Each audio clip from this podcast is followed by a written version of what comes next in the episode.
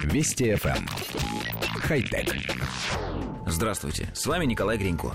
Международная группа исследователей из США, Южной Кореи и Китая разработала нить на основе углеродных нанотрубок, которая при растяжении вырабатывает электричество и может найти применение при производстве умной одежды. Для того, чтобы такая нить вырабатывала электричество, она должна быть помещена в электролит.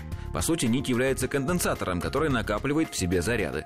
При растяжении объем нити в поперечном сечении уменьшается, а заряды становятся ближе друг к другу, а поскольку к ней присоединены электроды, в цепи возникает электрический ток. По словам разработчиков, 1 килограмм такой нити имеет мощность в 250 ватт. В ходе испытаний ученые доказали, что в качестве электролита можно использовать соленую воду. Тесты были проведены в лаборатории, а затем в океане. Также исследователи вплели экспериментальные нити в ткань рубашки одного из участников проекта, нанеся на нее проводящий гель.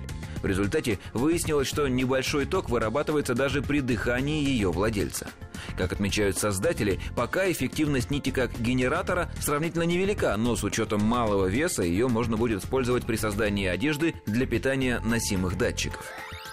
Коллектив редакции нашей программы постоянно пополняет свою коллекцию технологий, позволяющих вырабатывать электричество с помощью человеческого тела.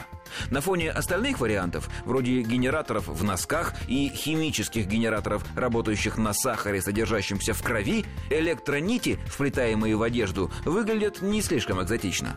Однако у нас, как обычно, возникли собственные соображения – во-первых, на данном этапе такие нити работают только при погружении в соленую воду, а это значит, что в обычных, не лабораторных условиях из такой ткани можно будет шить разве что костюмы для пловцов. Причем плавать в них можно будет только в море. Ни в реке, ни в бассейне костюм не будет вырабатывать ток. А во-вторых, по нашим наблюдениям, одежда на человеке во время движения почти не растягивается. Люди все-таки гораздо чаще носят что-то более-менее свободное, а не обтягивающее, что называется, в облипку. Рубашка в проведенном эксперименте, как понятно из видео, тоже была обтягивающей. Именно это позволило ей немного тянуться при вдохе.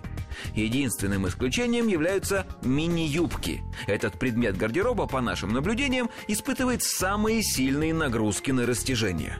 То есть на лицо притеснение мужчин.